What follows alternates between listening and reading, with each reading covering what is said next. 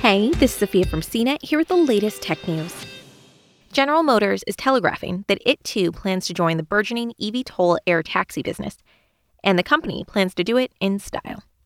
As part of its virtual CES Expo, GM Exhibit Zero, the automaker on Tuesday revealed renderings and animations of a Cadillac branded personal aircraft powered by batteries.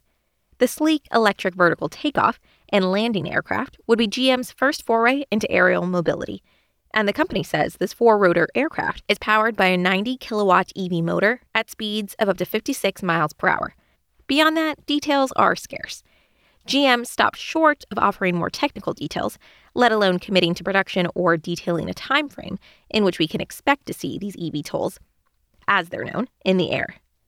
Based on the images, this looks like a single seat drone, presumably for short urban hops executed autonomously. GM is the latest automaker to look skyward and consider pursuing the air taxi business. In fact, on Tuesday, crosstown rivals at FCA announced a partnership with Archer to build eVTOL air taxis. Other automakers like Hyundai and Aston Martin have also staked out claims in this new mobility space.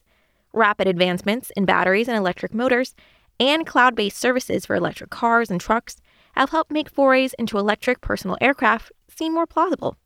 GM's heavy investment into its Ultium EV hardware program looks like it could help pay big dividends here.